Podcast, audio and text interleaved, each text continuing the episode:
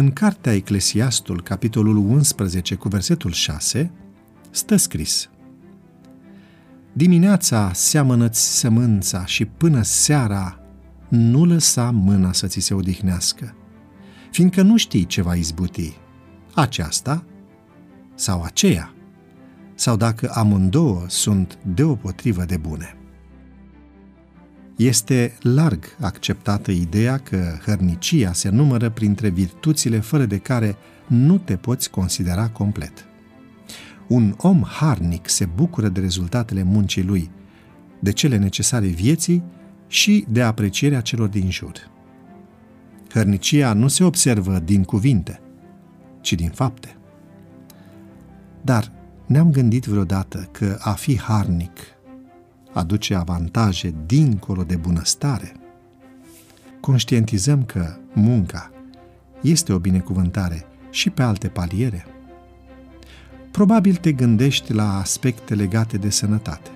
Da, munca aduce beneficii pentru sănătatea fizică. Mai este oare ceva?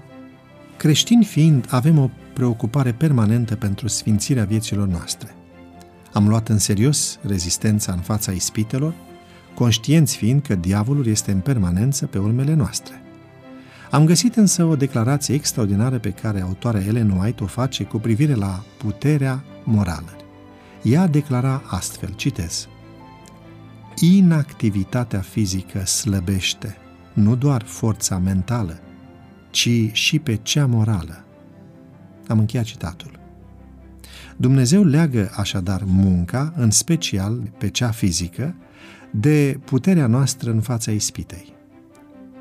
O viață activă, concentrată constant asupra lucrului ce trebuie bine făcut, ne va feri de momente în care diavolul să ne ademenească. Curați fiind, vom avea conștiința curată. Iar pentru creștin, conștiința curată este direct legată de fericire. Nu poți fi fericit când ești murdar, pentru a nu ajunge murdar, Dumnezeu ți-a oferit o cale. Privește în jurul tău. Caută ceva de făcut. Nu da curs tentației leneviei. Lucrează pentru tine, dar mai ales fii o binecuvântare pentru cei din preajma ta. Roagă-L pe Dumnezeu să-ți deschidă ochii pentru a vedea ce poți face chiar azi. Fii harnic.